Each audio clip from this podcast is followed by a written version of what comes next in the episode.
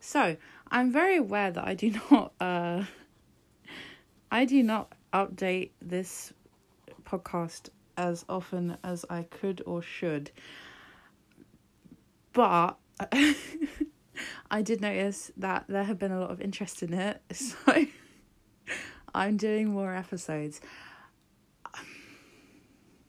Before I get into this one, um, two things. Firstly, all of these are going to be out of order. I'm not doing them in the order that they happened because because time is not linear for me. You know, you know how I am. Um, so I, I just thought I should clarify that because this next ep- this episode is going to be um at a different point in the timeline, I guess. Um And secondly, for some continuation on the last episode, which, Christ, was over a year ago. I told you, I don't I don't update this one, I'm sorry. Um, so, you know, at the end, when I said, I'm not I'm not ever going to message him again. I'm not going to do that. I won't do it. I won't do it. I fucking did. Like a week after recording that. I don't I don't know why. No, no, no. No, I do know why. I remember. Okay, so basically one of my friends from uni came over uh to stay with me. Um and we hung out and, you know, played computer games and had drinks and shit, and it was fun. Um and And we got talking about, you know, the French guy, and he, I, I, I don't know, I just felt this, this fucking, like, drawn to him. I felt like I wanted to see him, I wanted to talk to him, and I'm thinking, oh my God, you know, after everything I said when I was recording that, maybe I should, you know, try it again, see what happens and all that. And so my friend said, yeah, do it, message him. So I did. And nothing came of it, but even when I say to myself, I'm not going to do this thing, I still go ahead and I do the thing, because I'm terrible. Um, anyway, um, so on to today, today's episode. Um... Mm, I have been umming and ahhing about whether I should talk about this and whether I should do this, but ugh, fuck it, why not? Um, so, um, this is the early Christmas present. And if you've read Deus Ex Machina, that's going to make a lot of sense to you, but if you haven't, um... well, all will, all will be explained, won't it? How did we meet? Twitter. There's actually there's some, and I'll probably talk about these on other episodes. He's not even the first person that I met on Twitter. He's just the first person that it actually became a relationship. Um, and... So,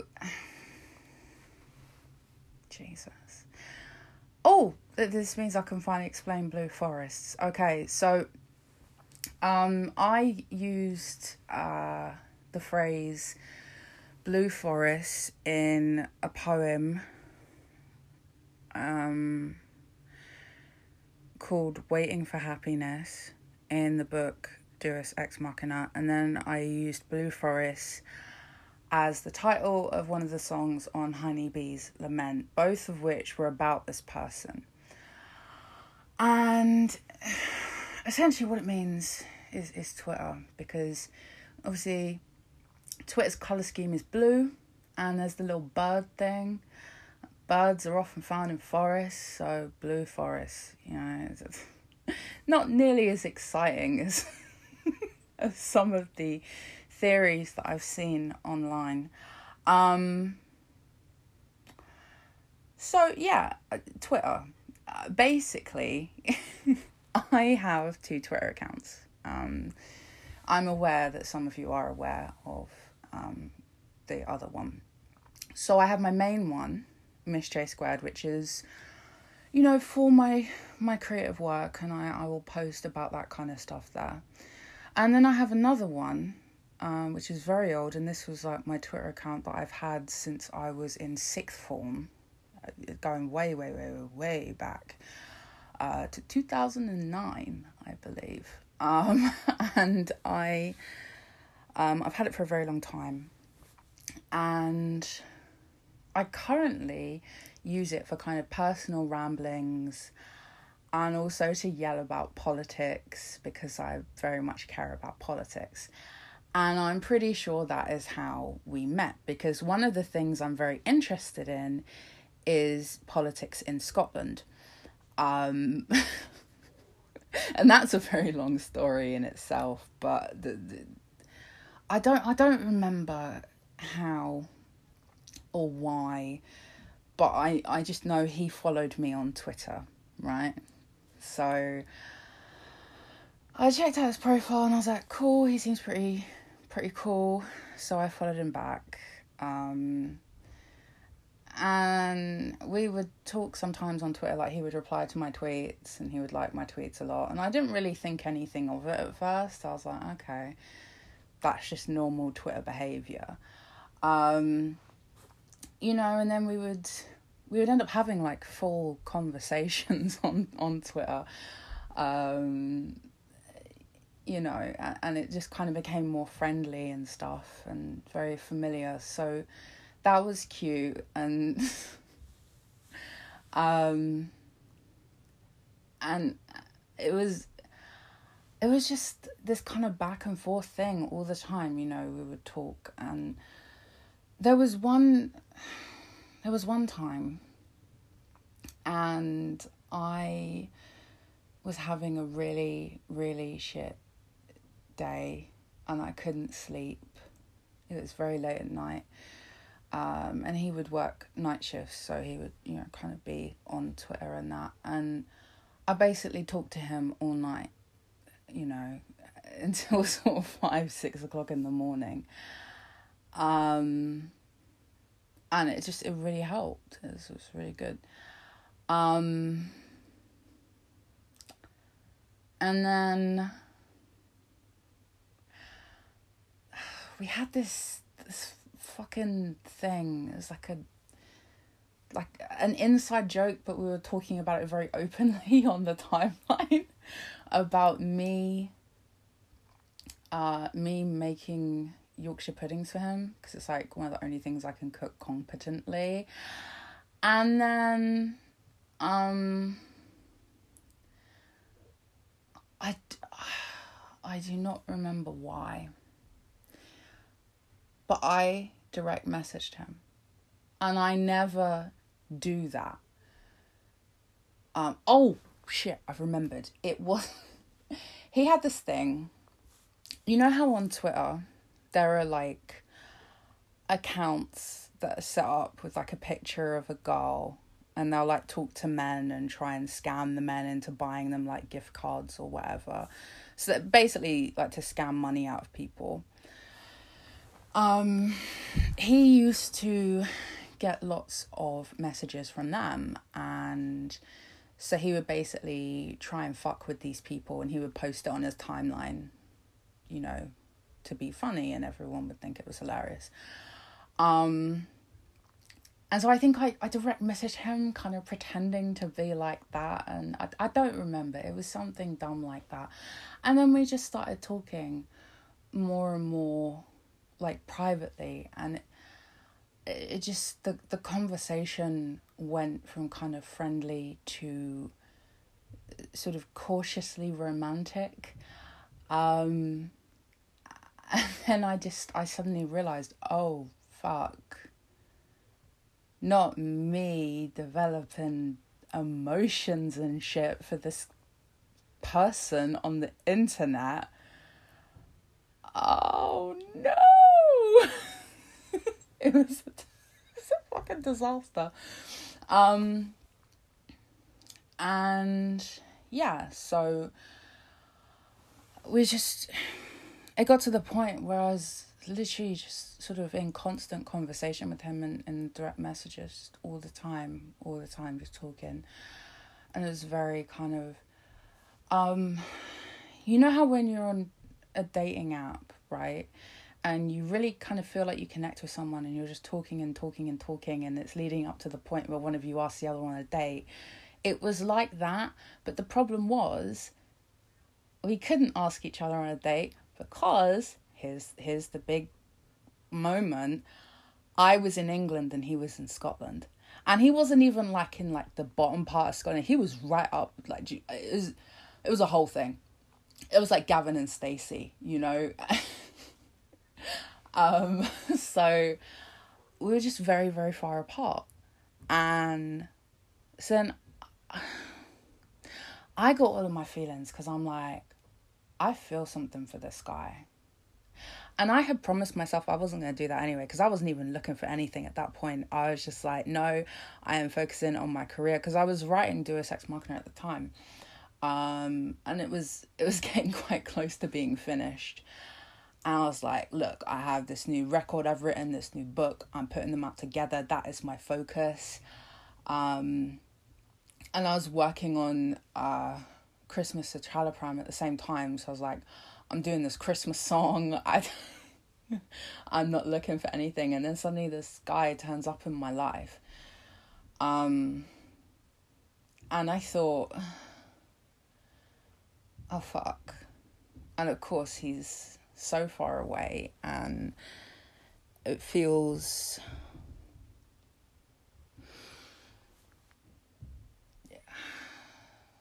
But it feels too strong for me to just turn away from it, you know. So I'm kind of upset, because I'm like, I feel like I want to do something with this, but I feel like I can't. Um, and then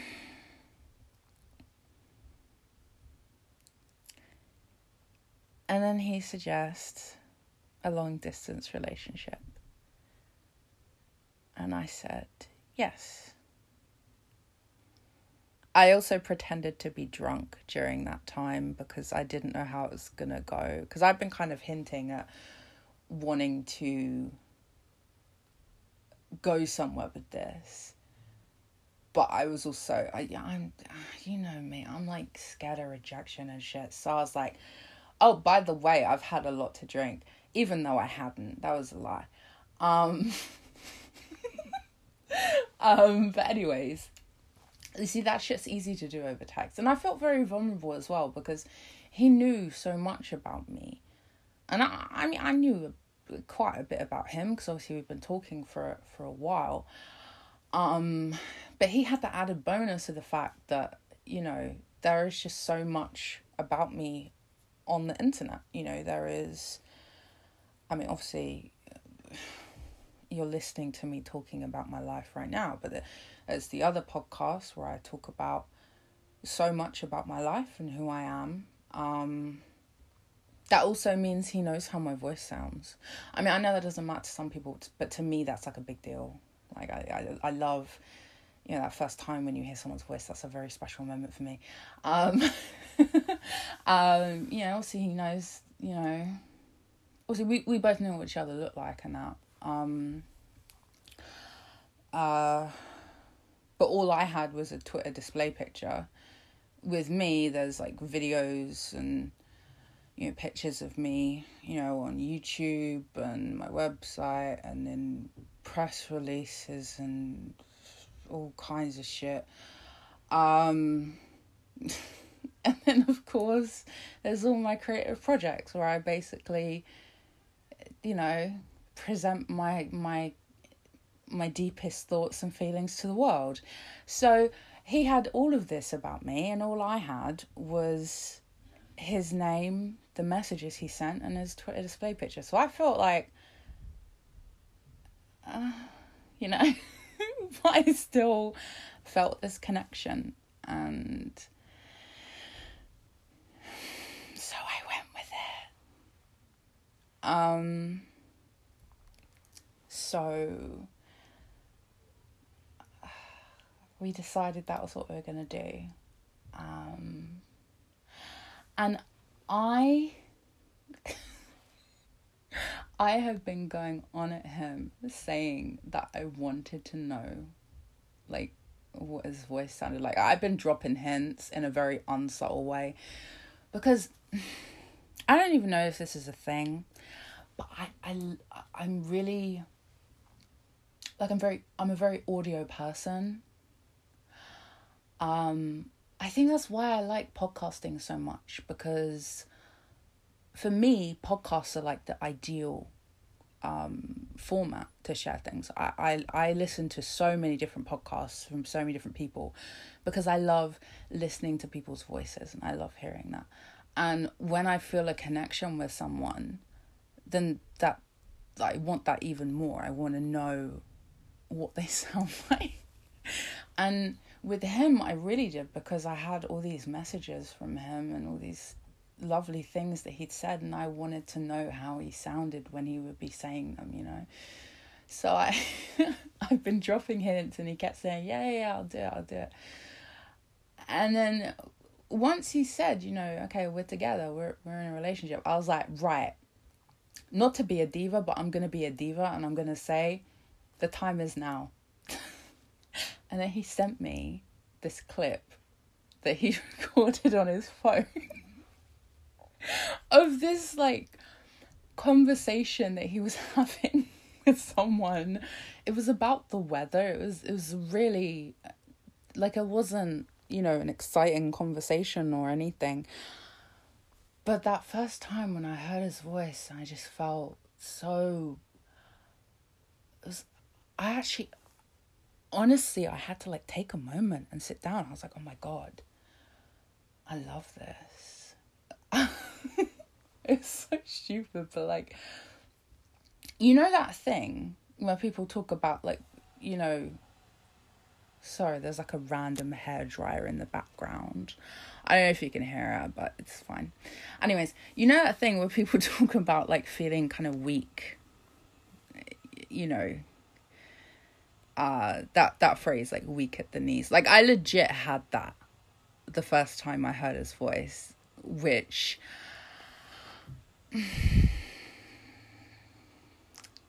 I mean, you know. And it was always my favourite thing about him. Um, I mean, I always liked Scottish accents anyways, but I just, I really liked his a lot. And... like a lot. So that was that was a really that was, I think that was the moment where I was like, yes, okay, we're gonna do this. I'm I'm into this. Yeah, we're we're doing it. Um. So we we decided we were gonna be together, and and it was uh, it was good. Um, it's kind of hard to define, um, what our first date was, because obviously we lived in two different countries. um, and, and it was, you know...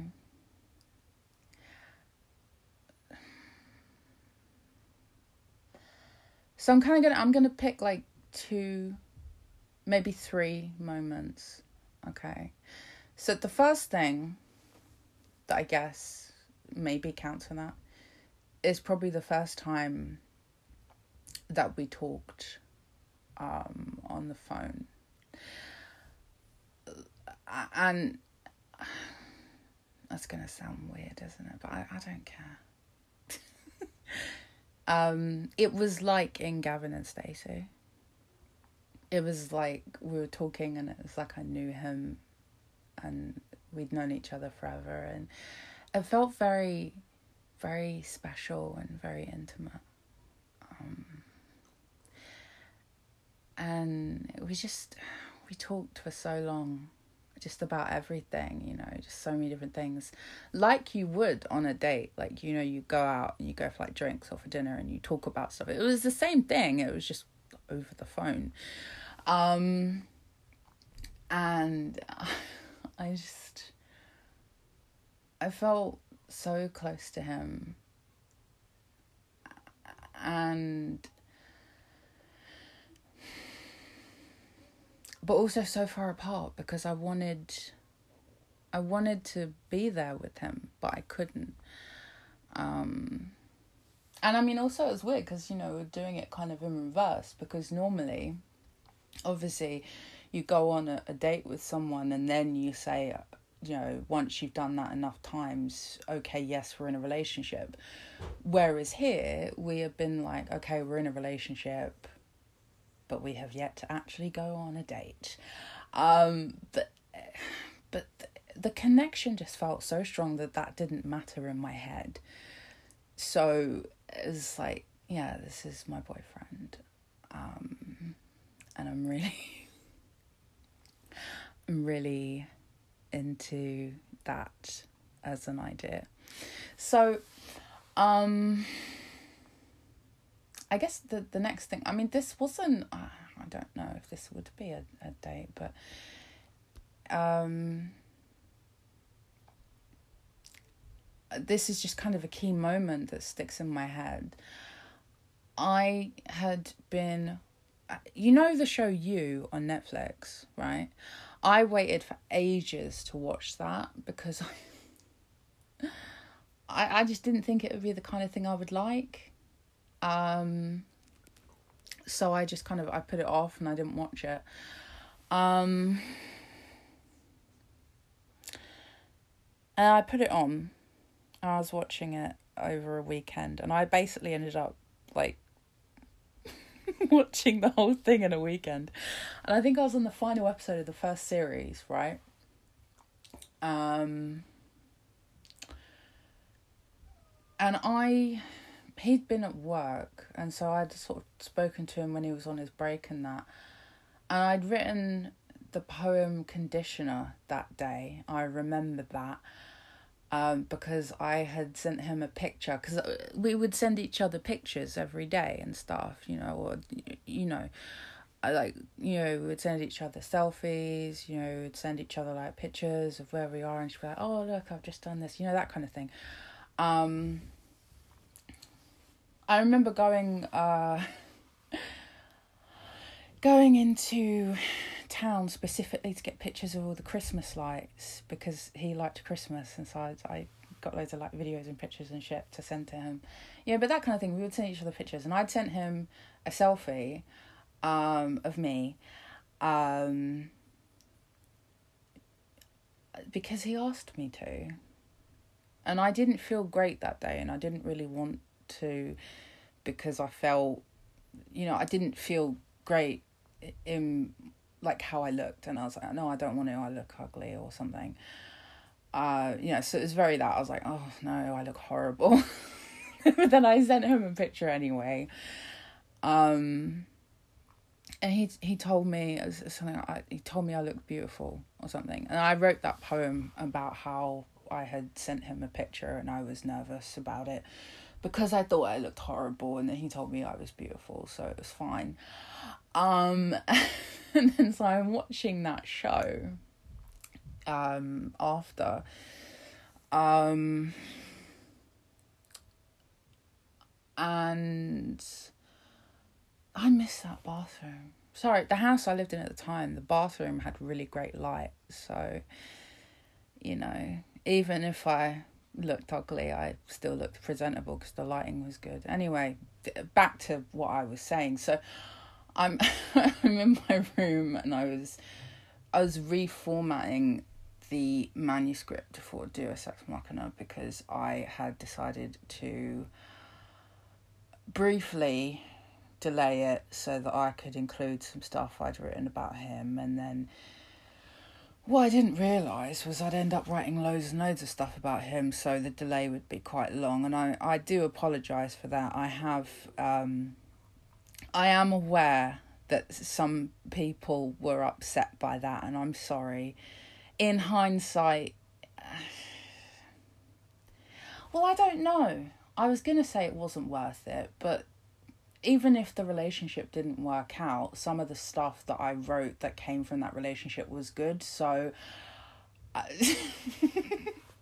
I mean, I wrote Waiting for Happiness about that relationship, and it's now my most streamed song on Spotify, you know. I, so, I rewrote Dream Serene, um, which ended up being one of my favourite things I've ever done, and and I really loved the music video, which again wouldn't exist without this relationship. So so maybe I'm happy that I delayed it, I don't know. But anyway, I, I'm sorry to the people that were less impressed by me doing that. Um, but anyway, so I was reformatting the manuscript for that. And I'm watching... Uh, You on Netflix, and then he texts me and he says, guess what? And I said, what? And then he said, I love you. And I felt like I couldn't breathe, but like in a really good way, and I just I typed it back straight away. I said, I love you too. And then I I text my best friend October, and I said, he just said he loved me, and we're having our own little private freak out, like, you know, in Bridget Jones where she goes to the bar with her friends and they like talk about everything and, and everything. It was like that, but like over text. And, and then I put on Bridget Jones' Diary because that film is my it's my thing. When I'm happy, I watch it. When I'm sad, I watch it. I actually, I watched it the, the night that I broke up with this person, actually. Um, crying uh, and uh, drinking cider. But anyways, I'm getting ahead of myself. So that, that was, I wouldn't say that was a date, but it was a significant moment. I mean, this is the thing. Because it was a long distance thing, these things are hard to define.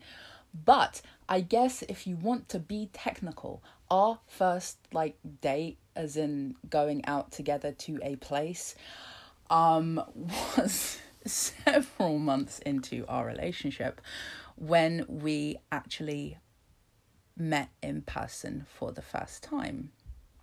Um, because, I mean, here's the thing.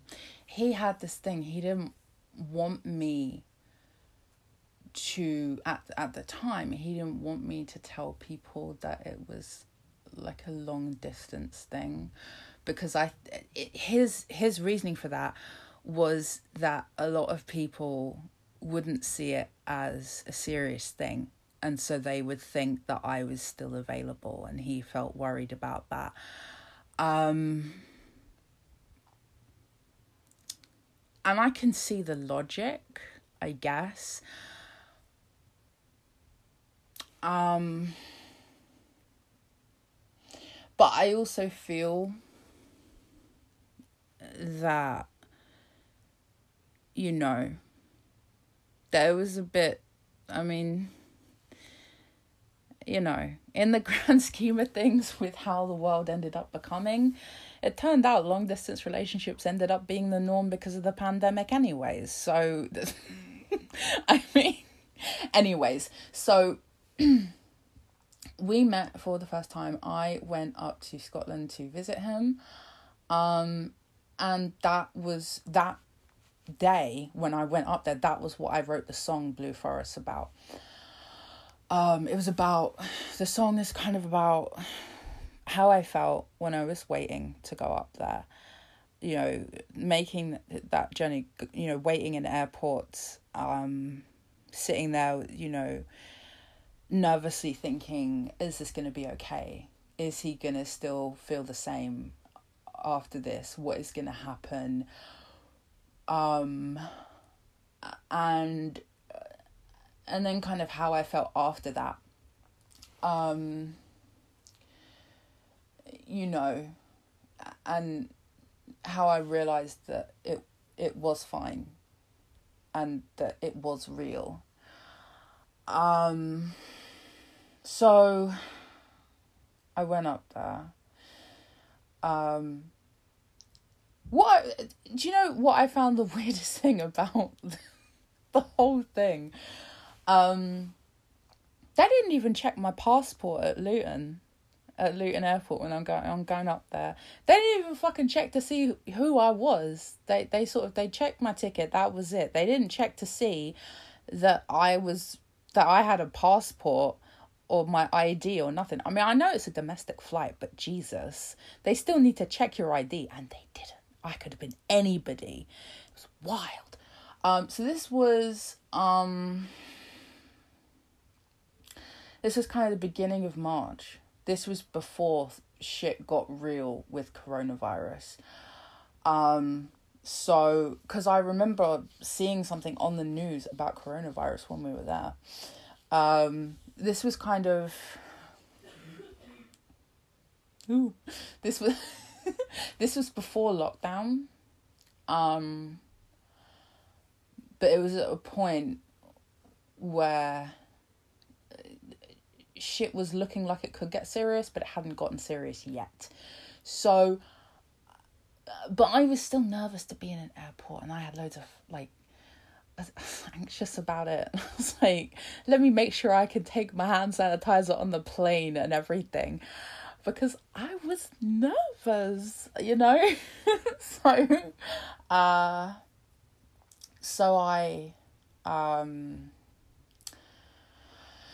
I was, I was just, I was nervous to go anyway. And so I think I had all these anxieties that were manifesting in other ways, like, why didn't they check my passport? Oh my God, is there, is airport security really that lax? Why, you know, oh my God, I need to make sure I have my hand sanitizer. Oh my God, I'm so scared. Also, I can't remember if I'm scared of flying or not because I haven't been on a plane in a very long time. Um, because I, at, at that point, I hadn't been on a plane since I was about somewhere in my twenties, like early twenties, I believe. So it'd been a couple of years and I couldn't remember if I liked it or not. But as it all turns out, the flight was only like an hour, so it didn't really matter. But I downloaded, um, I think it was like Saw five, one of the Saw films. But I didn't really watch most of it, and I just spent the whole time on the plane listening to this like um, subliminals tapes and stuff on my phone. Just like, relaxed, everything is fine, you're going to be fine, don't worry, everything is fine. And it it wasn't so much flight anxiety, but more like emotional anxiety, you know? It's very, is this going to be okay? Is it going to be the same as when we talk on the phone and I feel like we're so close? Is it still going to be like that? Um, so I get, I get to where I'm going. I get off the plane. I walk into the airport. I thought the airport was going to be like Luton and it was going to be real big so I could like go and like compose myself and shit. It was not. I walked through and he's just there and I'm like, no. So I ran into the toilet for no reason. I didn't even need to go, but I went in anyways and I freak out and I'm looking in the mirror. I'm, I broke my necklace because I'm trying to adjust it and it ended up just, I basically pulled it off. That's how stressed I was. And I was so nervous and shit. Like, more nervous, I think, than I have ever been when going to meet someone for the first time. Because it was already built up, you know? It was like, you know, I have been in a relationship with this guy for several months at this point. We've told each other that we love each other. We, you know, we've we've talked about, like, you know, serious commitments and next steps in our relationship, and now he's here, and I, oh. You know, so then I, I realize, oh my God, I have to get out of here, and I have to go and, and see him. But then there was a little part of me was like, but we can make a break for it. But then I'm like, oh, you don't know this airport well enough to do that. Where are you going to go? What, you going to just, just, just go and, like, try and scam your way onto a flight back to England? Girl, no, you're not. Let's go. So I pull myself together and I go out there. And I'd been imagining it. You know, we'd see each other. I I drop my bags and run into his arms and we'd kiss and it'd be romantic. And everyone would be like, wow, this is a such, just such a romantic moment. Look at this beautiful couple. This is so Hollywood. Oh my God. You know, and people like applauding or crying or filming it and it goes viral and all that shit. None of that happened. I walked up to him and it was really awkward. You know, we're like, hi. Hi. It's, it's, God. Um, but I looked at him and I thought, wow. Uh, yeah, that's that's my boyfriend. Mm-hmm. We're into this. But I also felt like I couldn't say anything. I was nervous and scared and shit. So, um, so we go out to his car. Um, and then we go to where we're staying, and the whole time I didn't, I didn't really say anything. It was really, I, he might have thought I didn't like him or nothing, because I was just like sitting there quietly looking out the window like a psychopath, um, or like a bored person who on a typical day would like escape out the window or some shit. But it wasn't that I didn't like him. It was just, I was like nervous and overwhelmed. So anyway. So then we get to,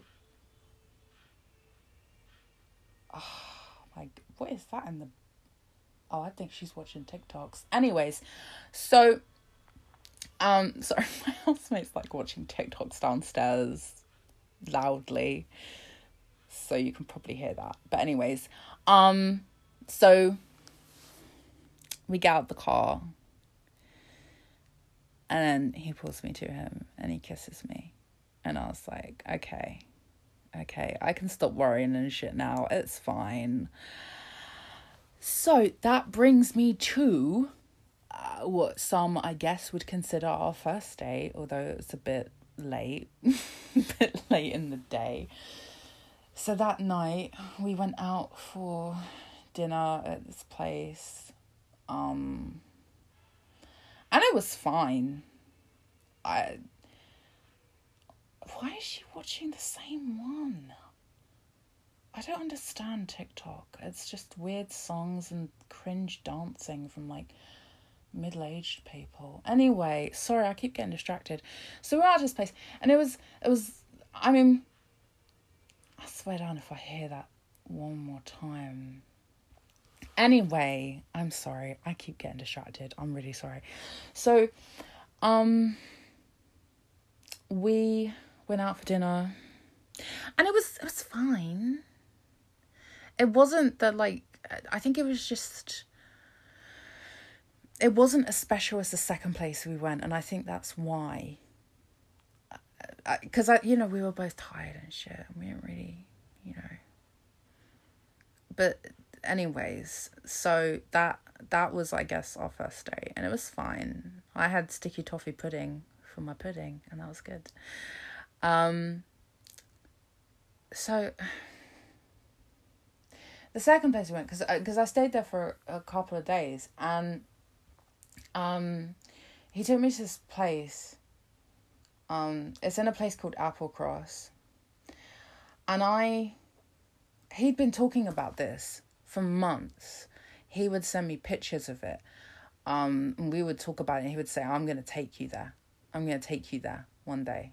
And I was like, okay. And then he did. and it had it was, it was a long drive to get there, but it was it was very nice. Um, and it was up like mountains and shit. Um, and it was on that on that drive that I filmed a lot of the stuff that ended up being in the Dream Serene video. Um, so, um, and so we we did this long drive up there, and it was it was a really beautiful place, and it felt like a very beautiful day. And so I guess if I could pick any moment from our relationship that I can say that's going to be the significant one, I, even though chronologically it's not, I'm saying it's the first day, I would say it was that one, because it felt very special, and I felt like we really connected a lot on that day. Um, one, I I had drunk a lot. He couldn't because he was driving, but I had no such responsibilities. So, and when I when I drink, I'm. I'm really annoying. I can feel it. I just know it, but I can't stop myself. And so, and I, I was taking ages to eat my dinner because because I'm a fussy eater anyway. We all know that. Um, and so I was taking ages to eat my dinner, and was talking about all this stuff. I. Just, and he looks at me and he says, "Eat your dinner, honeybee." And I said, "Okay." And then I'm pretty sure I just kept drunkenly rambling at him. Um, but we were, we were driving home after, and it was dark and really beautiful. And I just felt very happy with him. Um, I'm very... very sure. To clarify, by the way, um, he is where the nickname Honeybee came from. Um, we were talking on the phone once, and um, he had to go, and he said, "I love you, Honeybee." And I was like, "Wait, what? Say that again." And he said, "I love you, Honeybee." And I was like, I love that. Oh, my God. So he started calling me Honeybee all the time. Um, but he spelled honey with the U instead of an O, which I, I thought was really cute. Um, and uh, so I just uh, I just started. Um, I, I put it as my, my Twitter name on my, my other Twitter. And then here's the thing.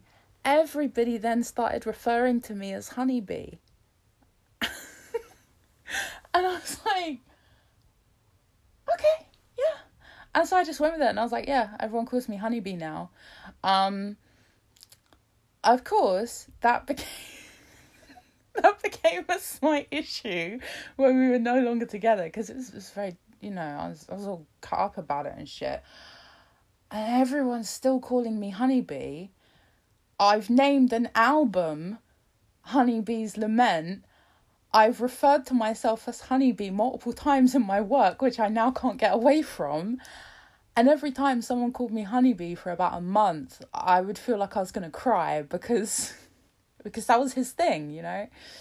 Um, but now it's, it's, I, it's fine, you know, it's cute. I have no problem with it. I, I think maybe I'd sort of collapse and have a little cry if someone with a Scottish accent, in, you know, from his particular region referred to me as Honeybee. Um, but, every, you know, in every other circumstance, it's fine.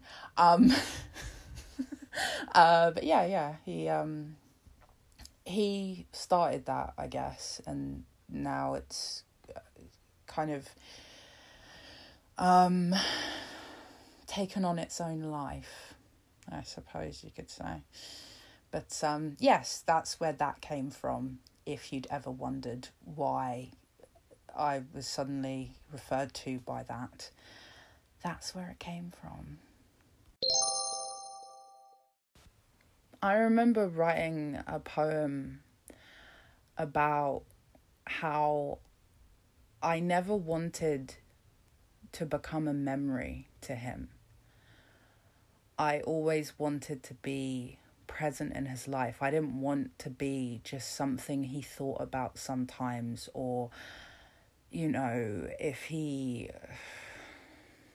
saw a picture of me, or, you know, heard one of my songs, or, you know, heard a particular word that made him think about me, and then he's suddenly like, oh, God, remember her? You know, I, I didn't want that. I wanted to always be there, and I wanted to be with him. Um, but I guess that is what I am now. um,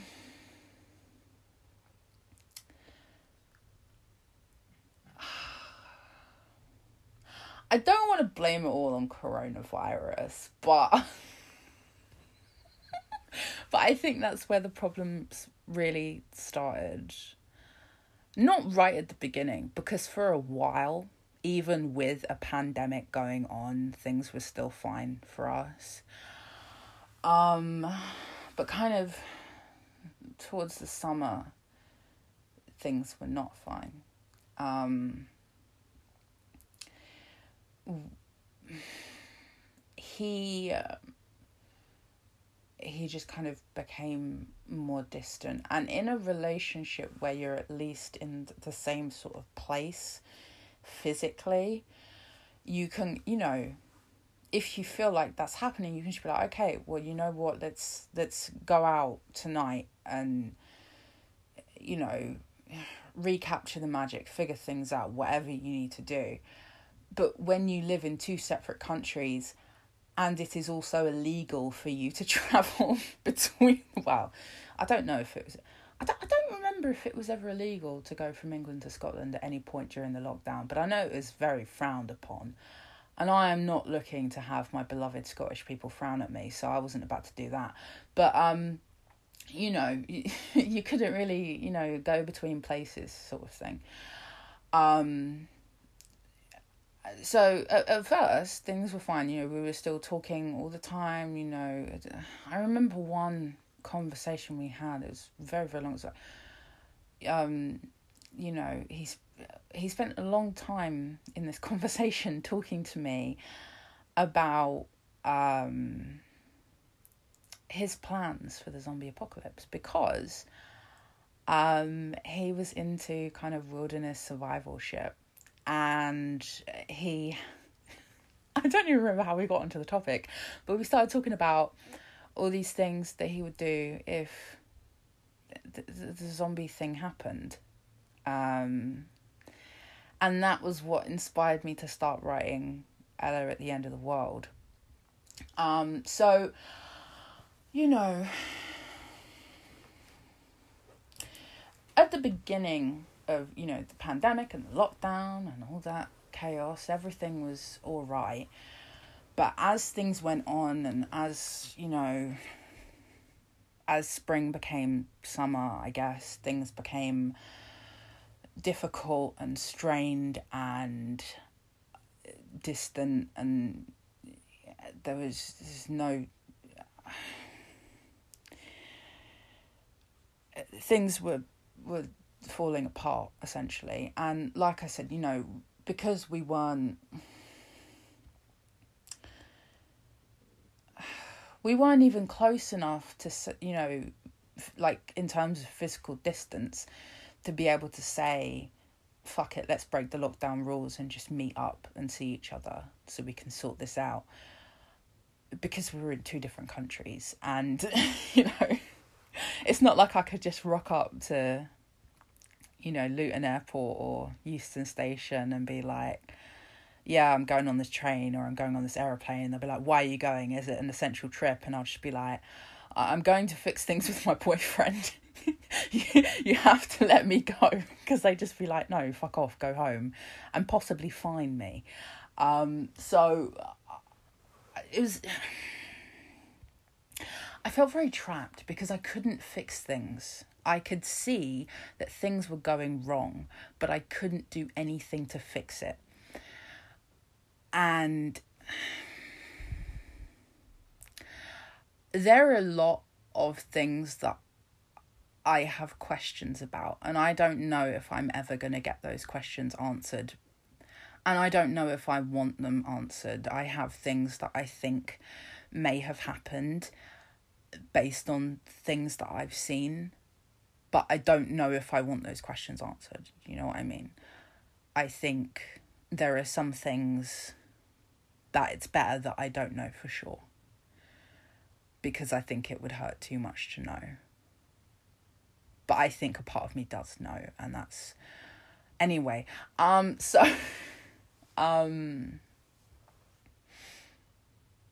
I don't know if he felt like he needed someone that could be with him immediately.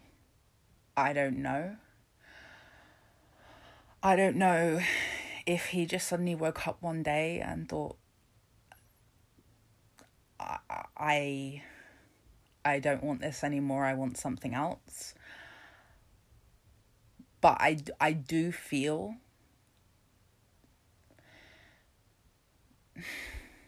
See, that's the thing. Sometimes I think if the pandemic and the lockdown and all the travel restrictions and shit hadn't happened, maybe things would have worked out differently. But I don't know. And I will probably never know, you know, if I could have been there with him, would things have been different? I don't know. Um...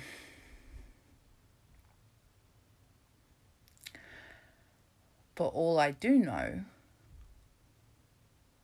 is that it hurt so much to essentially... It, it was like...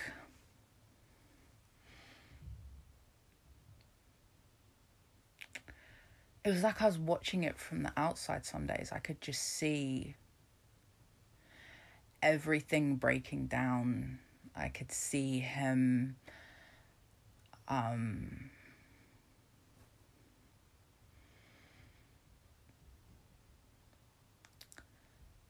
uh, I I could see myself becoming that memory, that thing that he just thinks about sometimes and maybe reminisces about, but doesn't prioritize because there's something else or someone else that's more immediate. And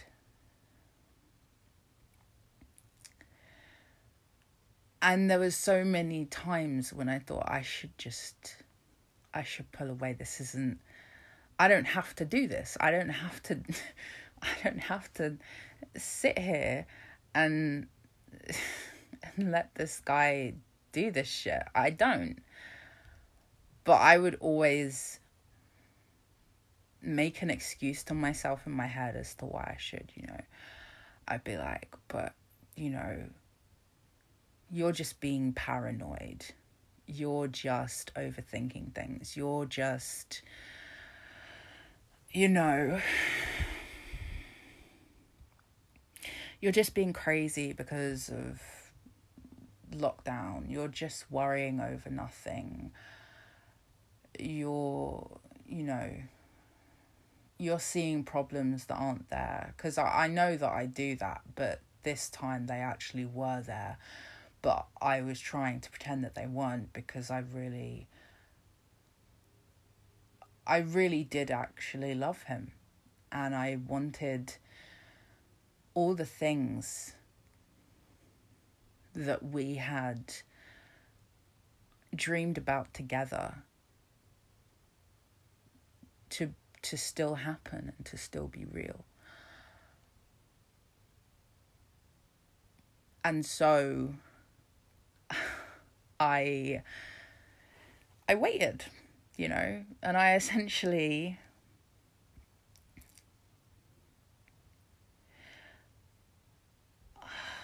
I essentially let him walk all over me because I loved him, and that was stupid. I remember there was one point when I said to him, look, if you don't want to be with me, tell me, you know. And he said, no, no, I'm sorry, look, I, you know, it's not that. And I said, do you still love me? And he said, yes. And I thought back on that, and I, I don't think that he did. I think he had already moved on at that point. But he kept me hanging on. And I don't know why. I, I don't understand why. And that's another thing that I will probably never know.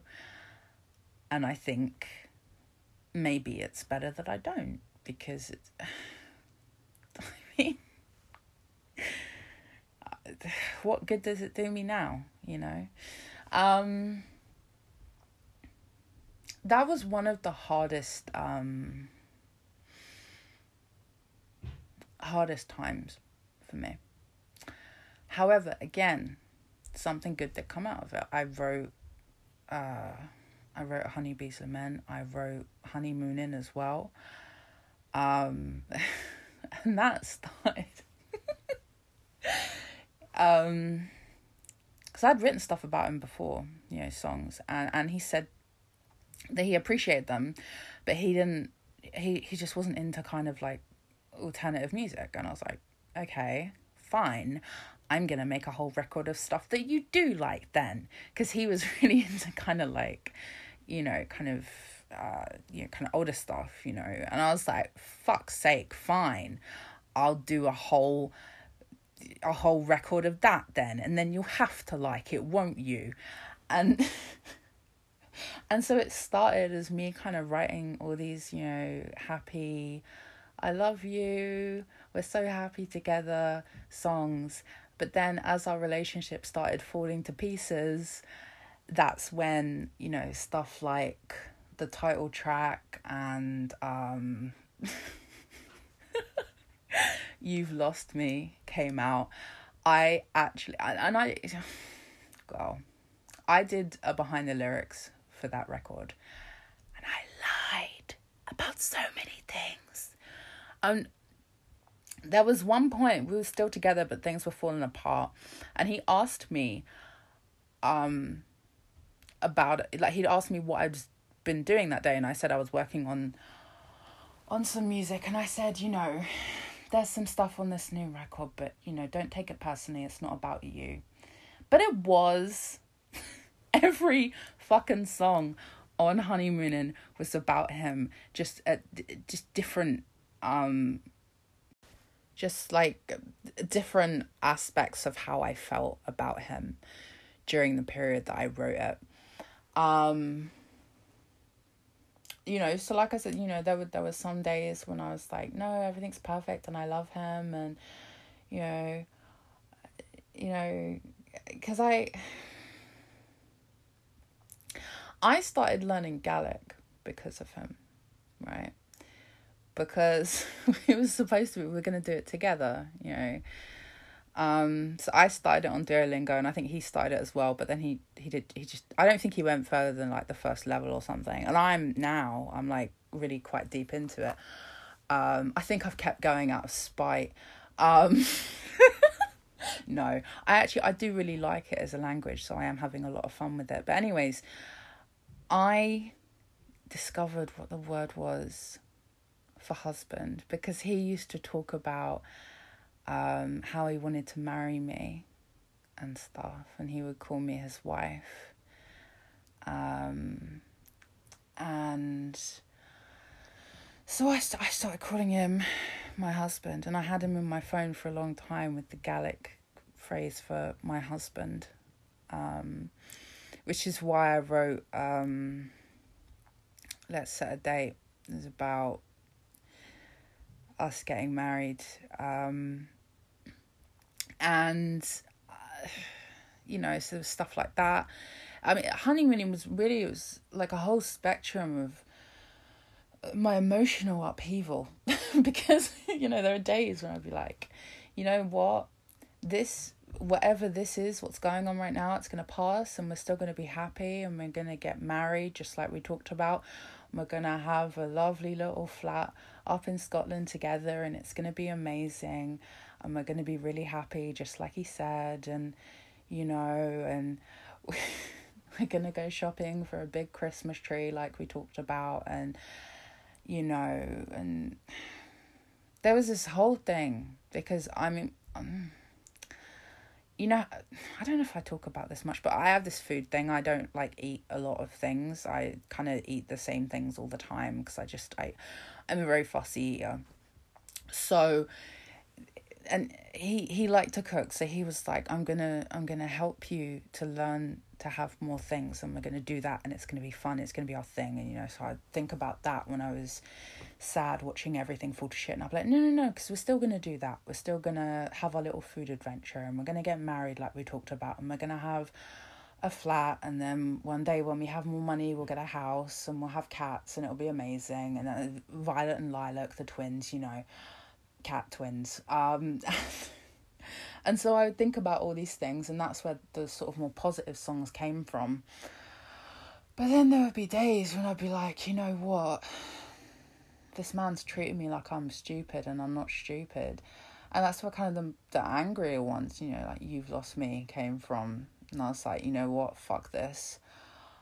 Um, because one of the weirdest things about lockdown was how many people around the world suddenly decided to shoot their shot, I guess, because it's, you know, you're all, we're all fucking locked in the house, why not? And that was a phenomenon that I think a lot of people experienced, including myself. I had um uh one of my exes got back in contact and was like, hi, I miss you, think maybe I still love you. And I was like, fuck off. Uh and that's who I wrote Leave Him on Red from Honeybee's Lament about. Because I was like, no, leave me alone. Um, uh, and then there was an, another guy um, that I didn't even know was looking at me like that, who was like, you know, sliding into the D Ms. And I was like, mm, no, thank you. Um, so when I, when I wrote stuff like You Lost Me, I was like, why am I letting him treat me like this? I've got fucking options. I mean, maybe I don't want either, you know, maybe I don't want these options that are coming at me. I could I could go and find somebody else. I don't need to be doing this. Um, and there was, there was this one day I had written this long, and I mean long, like it was, it started out as like a paragraph and it became several paragraphs. And then I put, I ended up copying it into a document and it was like six pages long. Um, that I was going to send him saying, look, I love you. I care about you, I want to be with you, but something is not right and I can't do this anymore. I'm done. And that was the day I wrote You Lost Me. But I never sent it to him. I sent him a much shorter version that basically said, if you still want to be with me, tell me. And he said, yeah, I do. So that was the end of that. Um, but... Uh, So, it just, there was, there was one night, it just fucking properly kicked off, I guess. I just, it was like I confronted him in a very passive-aggressive way, and he just fucking... It was like scorched earth. And then it was done. And I just, I stood there, just in the shock. And there was this part of me that was furious. I was like, why did I let this happen Why did I let somebody treat me like this? Why, why did I trust this person? What is wrong with me? And then there's this other anger that's like, who the fuck does this bitch think he is?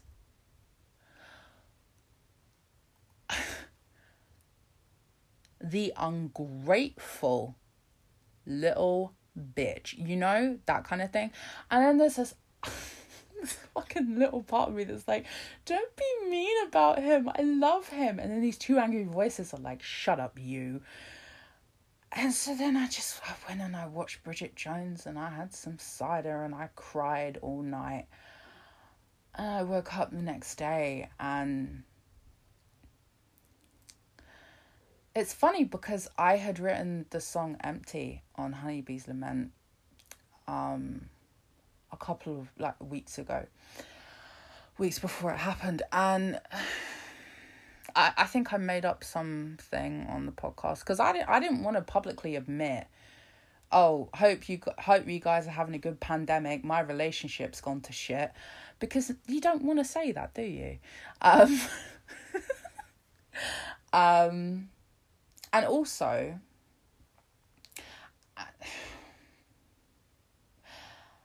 and this is not to cast aspersions, because I'm not saying that everybody would do this, but what I am aware of is that because of what I do and what I put into the world, you know, the podcast, the radio show, um, music, everything, the, the poetry and all that, I'm aware that I have an audience, and I am aware that some of my audience had found his social media, because there was there was a tweet that I had replied to in which he had referred to me as his girlfriend, and that I think that was how they, they found him. So um and the re the reason I can talk about this now is because, is because he he no longer uses that account, so I don't think anyone would be able to find his, his new one. So, um, not that I'm gonna, you know, run out and tell everyone all his all his details, you know, for the same reason I didn't before, because that wouldn't be fair. But at the time, I didn't want to publicly say things are going badly. I feel very hurt and very upset, because I was very concerned that people would then go to him and bother him about it, um, which I didn't want to happen, um, because I still cared about him at the time. Um, but obviously now they can't do that, so I can actually be more honest about what these things meant and what I was actually trying to say when I wrote these things. So I wrote the song Empty, and I think I made up something. I said it was a dream I had where he had, you know, that we'd broken up, and then I wrote about it. What it actually was, I, it was just that feeling of feeling, ev- you know, feeling everything falling apart and just feeling so alone, and so like I was the only one still fighting for the relationship, you know. And when I woke up the day after we broke up and it was all over, I literally felt like that song. I I felt completely empty. It was, it was like, I didn't know what to do with myself. I was just lying there in bed crying. And, you know, I kept looking at my phone because, I, you know, I, I'd become so accustomed to waking up. He would text me. That wasn't going to happen anymore. It was done, and I, I couldn't get used to that feeling, and I felt so numb and alone and desolate, and it was it was fucking horrible. um and I felt very out of control of everything, and I didn't know what to do. Um so um I I I went on this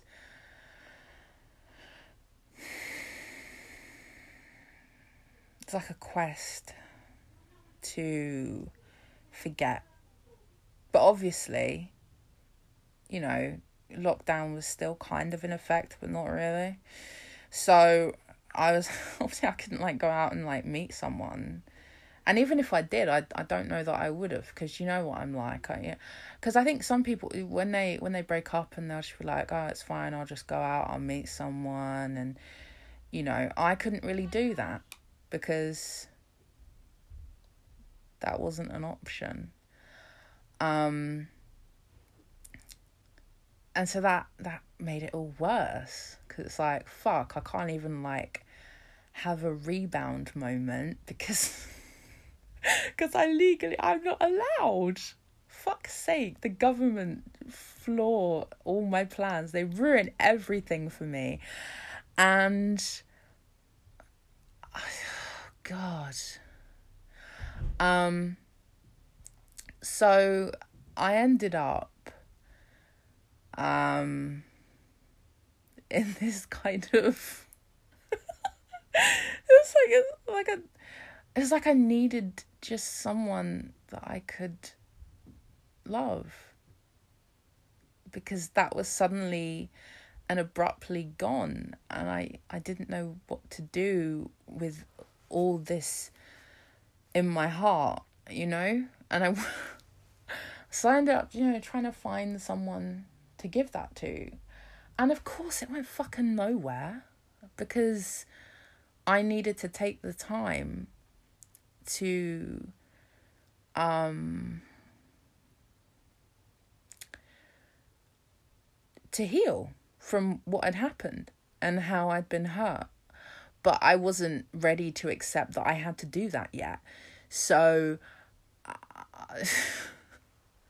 you know I, so I'm I'm on all the apps trying to meet someone, you know, and nothing comes of it. I end up writing Swipe Forever, because I'm like, dating is a scam, I hate everyone, love is a scam, fuck all you bitches.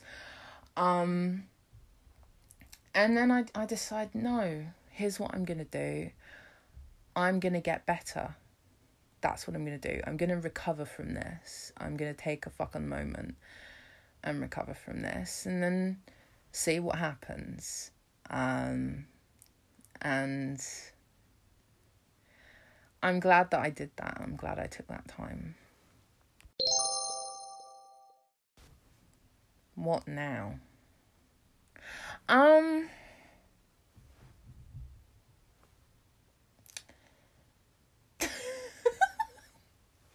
um, I don't know. I mean, I don't really think about him.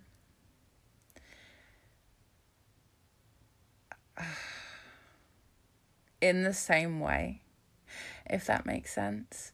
I think what happened at the end of our relationship made me see him very differently as a person, because maybe he doesn't see this from his perspective. Maybe he sees it differently to the, to the way that I do. But I feel that what he did was cruel. And I think it was needless. If he didn't want to be in the relationship anymore and he wanted to be with someone else or whatever he wanted to do, he could have fucking said that. I gave him an out. I said to him, if you don't want to do this anymore, that's fine. You know, go. I will not force you to be here with me. I wouldn't force anyone to be with me, but you know what I mean. You know, I will not... If you want to go, that's fine. And he said, no, I want to be with you. Even though, as we later discovered, he was already out. So it's like, why would you, why would you keep me in your fucking back pocket? Why? Who does that? What, what kind of behavior is that, you know? So I, I don't see him as the same person as I did at the beginning. Um... And so for me, I mean, I'm not really the kind of person that ends up, like, being friends with people that they've been with and shit. Um, like, generally anyway. But I think in this case, definitely not, because I don't think I would want someone in my life who could do that to another person. It just seemed really cruel. I don't understand it at all. It was just, I, I, why? You know, um, we haven't like talked really. Um, the only reason that I know that he's not using his old Twitter anymore is because I was on Twitter the other day and he got retweeted into my feed because he said that he got like suspended or something. um, and he was asking people to refollow him, and someone that I know that he knows retweeted it, and I saw it and I was like, fuck's sake. Ugh. Um, and I think that in my mind was, I don't know, it's like a sign or something. Because like, if that had been a couple of months ago, if I'd have seen his face, I would just immediately like cried and been like, oh my God, I miss him. I should, I should talk to him or some shit like that. But it, when I saw it the other day, it was just this moment of mild annoyance and then just like, eh, whatever. And I just went and did something else. And I think that's good. I think to me that is a sign I've moved past it and I'm okay. Um. So uh, I hope that one day um, he will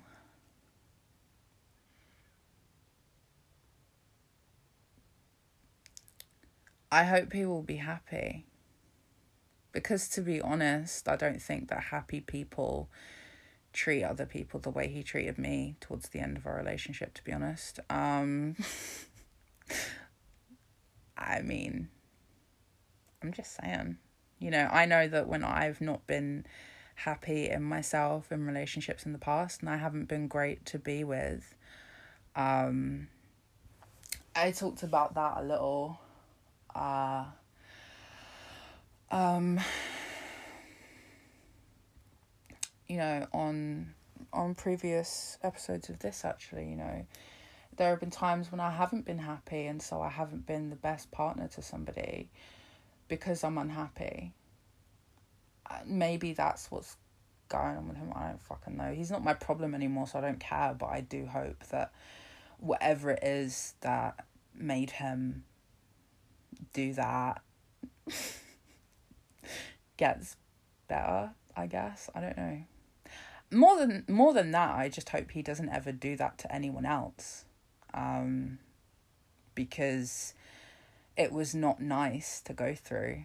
I mean, I guess I'm fortunate in the fact that I had an outlet for that creatively, and I was able to um channel some of that pain somewhere, so it couldn't hurt me as badly as it could have. I mean, it still hurt a lot, but you know what I mean. Um, and not everybody has that. So I just hope he doesn't, you know, do the same thing to someone else. Although, I don't know. I kind of... No, I can't say that. Um... No, I, I,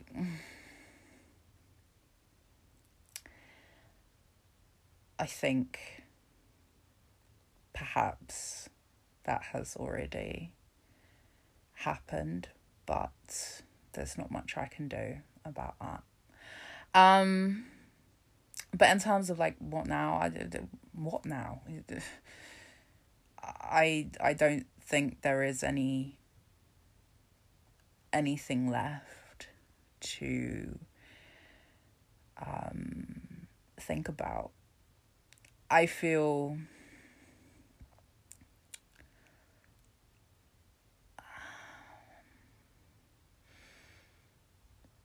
I feel like maybe it was preparation, because from that, when I took the time and I thought, and I slowed down and, and I let myself recover. Afterwards, in the aftermath, uh, you know, rising from the ashes, and I thought, I am never going to let anyone treat me like that again. And that felt a bit redundant, because I've had other relationships where people have treated me badly, and I've, I've always said I'm never going to let that happen again. But then here we go round again. But this time it felt like the lesson really fucking stuck. And I was like, I am never, never going to let anyone make me feel like that again. I am never going to let anyone hurt me like that again. And I think that was helpful for me. Um, when I started uh, looking for something new, because I could be clear about what I wanted, and I could be clear in what I would accept, and I could be clear about how I was going to let people treat me. So, I mean, I, I, I guess it was a lesson, and I guess I should be grateful. Um,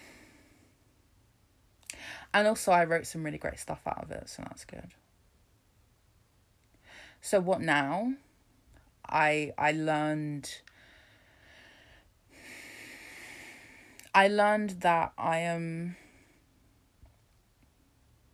I am better than that, and I am worthy of someone who is going to treat me with the same love that I give to them, and the same loyalty, and the same kindness. And I have been able to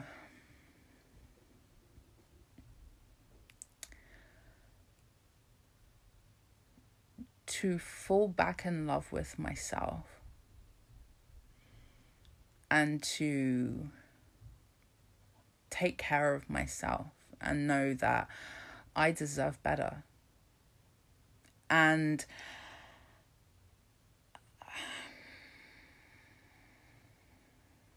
and I created some of my favourite things that I've ever written. And so what now for that? Royalty checks. Hooray!